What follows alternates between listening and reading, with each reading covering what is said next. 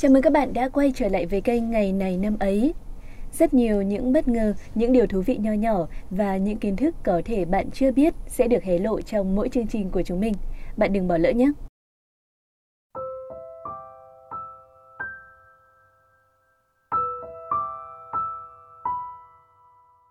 Các bạn thân mến, trong cuộc sống dường như chỉ còn mỗi ước mơ là người ta chưa đánh thuế mà thôi – Chắc hẳn ai trong mỗi chúng ta cũng đã từng có những ngày rong ruổi trên những chặng đường cùng với đám bạn, cười hét thật to trên chiếc xe đạp cà tàng và đôi dép há mõm.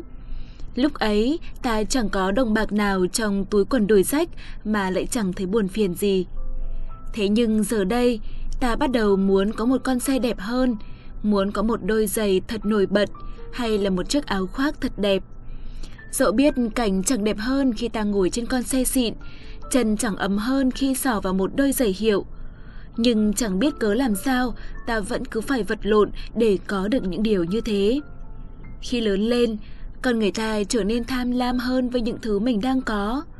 Ta tham lam trong những giấc mơ là vậy, nhưng thực tế ta lại tham lam gấp bội phần. Nhưng đã bao giờ chúng ta tự đặt ra câu hỏi cho bản thân mình rằng liệu ta có hạnh phúc không khi mà cứ mãi tham lam như thế?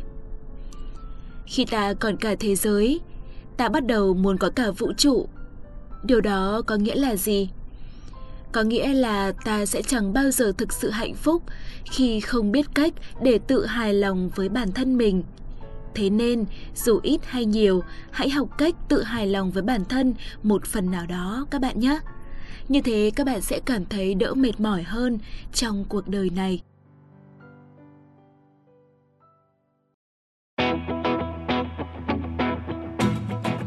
Các bạn thân mến, hôm nay là ngày 25 tháng 3. Xin được chúc tất cả các bạn có sinh nhật trong ngày hôm nay sẽ có thật nhiều niềm vui và những điều ngọt ngào. Các bạn hãy đừng tham công tiếc việc mà hãy dành thời gian cho mình một ngày để tận hưởng những niềm vui và sự ngọt ngào đang đến với mình các bạn nhé.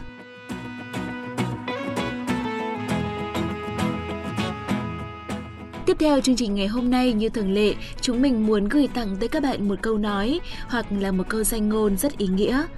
Và ngày hôm nay, câu danh ngôn đó là Kẻ bi quan nhìn thấy vô số khó khăn trong từng cơ hội, người lạc quan lại thấy cơ hội trong mỗi khó khăn. Các bạn thân mến, câu danh ngôn này khi đọc lên thì ta cũng đã hiểu được phần nào ý nghĩa của nó rồi đúng không ạ? Vậy tại sao người lạc quan lại nhìn thấy cơ hội trong những khó khăn, còn người bi quan thì ngược lại? Như thế này, người lạc quan là người luôn tin tưởng đến tương lai chứ không mãi quay nhìn về quá khứ.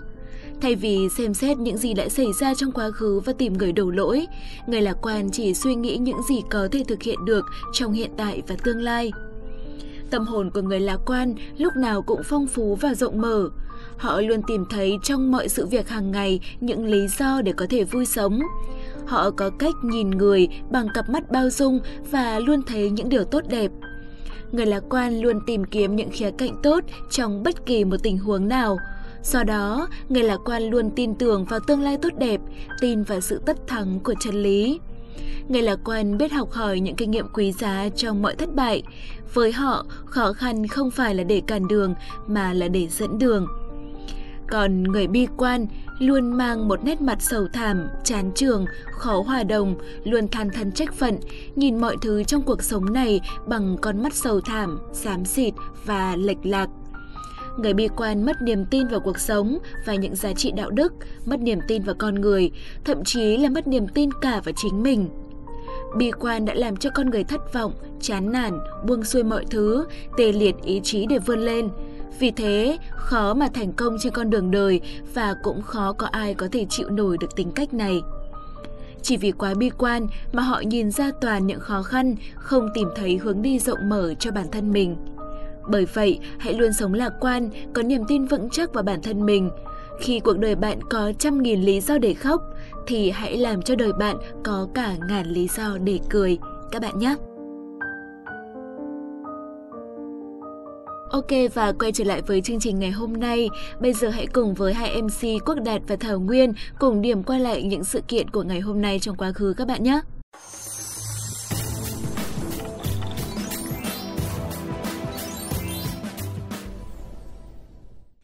Xin chào các bạn thính giả thân mến của ngày này năm ấy và như thường lệ thì đồng hành cùng các bạn chính là mình, Thảo Nguyên và anh bạn dẫn Quốc Đạt. Rất vui khi được gặp lại các bạn thính giả và Thảo Nguyên. Hy vọng rằng chúng mình thì có thể đem tới cho các bạn những giây phút thư giãn thú vị và bổ ích trong những phút phát sóng tiếp theo của chương trình. Ừ, Đạt này sau một tuần làm việc vất vả thì chủ nhật Đạt thường dành thời gian để làm gì? Ừ, Đạt thì mỗi tuần mỗi khác Nguyên ạ. Có tuần thì co chân xử lý công việc vì trong tuần chơi nhiều quá, còn tuần thì lại rảnh thì vi vu với bạn bè. Ôi, thế chắc Đạt chẳng bao giờ có thời gian dành cho gia đình, bố mẹ Đạt chắc là buồn Đạt lắm. Ừ, có chứ có chứ, lâu lâu thì Đạt vẫn dành thời gian để ở nhà với bố mẹ hoặc là đưa bố mẹ đi chơi mà. Ôi, lâu lâu của Đạt không biết là bao lâu. Nguyên thì sẽ dành ngày cuối tuần này để quây quần đông đủ cả đại gia đình ăn một bữa cơm với nhau, nhẹ nhàng tình cảm thế thôi. Ừ, nghĩ lại thì mình cũng ham chơi quá. Cảm ơn Nguyên đã thức tỉnh Đạt nhá. À, từ cuối tuần sau thì Đạt sẽ dành nhiều thời gian hơn cho gia đình này. Bây giờ thì chúng ta hãy bắt đầu chương trình ngay thôi nào. Ok, trước tiên thì chúng ta sẽ cùng điểm qua những sự kiện trên thế giới đáng chú ý nhất trong ngày hôm nay, một ngày không có sự kiện nào trong nước được đề cập tới. Hôm nay, ngày 25 tháng 3, là ngày sinh của nam ca nhạc sĩ nổi tiếng người Anh Elton John. Đồng thời thì cũng là ngày sinh của một người Anh đầy tài năng khác là đạo diễn nhà sản xuất David lin Bây giờ xin mời các bạn cùng tới với những thông tin chi tiết. Các bạn thính giả thân mến, Sir David lin sinh ngày 25 tháng 3 năm 1908, là một đạo diễn phim, nhà sản xuất, biên kịch và biên tập người Anh, từng sản xuất nhiều phim sử thi quy mô lớn như Cầu sông Quai năm 1957, Laurent xứ Ả Rập năm 1962 và Bác sĩ Chivago năm 1965. Ông cũng đạo diễn các bộ phim chuyển thể từ tiểu thuyết của Dickens, Gia tài vĩ đại vào năm 1946 và Oliver Twist vào năm 1948, cùng với bộ phim lãng mạn Brave in Coulter năm 1945.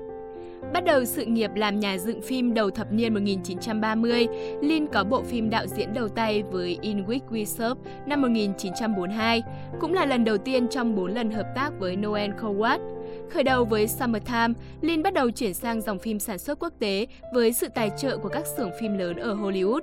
Sau sự thất bại của Ryan Daughter năm 1970, ông hồi sinh sự nghiệp với một chuyến đi đến Ấn Độ, chuyển thể từ tiểu thuyết của Foster. Đó là một cú hích với các nhà phê bình, nhưng vẫn chứng tỏ đó là bộ phim cuối cùng do ông đạo diễn.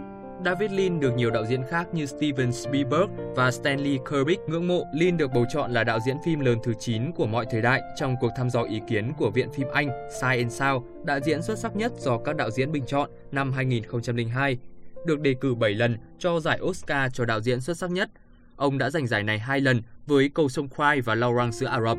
Ông hiện là đạo diễn có nhiều phim nhất nằm trong danh sách 100 phim Anh hay nhất của Viện phim Anh với 7 tác phẩm, bao gồm 3 tác phẩm nằm trong top 5 và được trao tặng giải thưởng thành tựu trọn đời của Viện phim Mỹ vào năm 1990.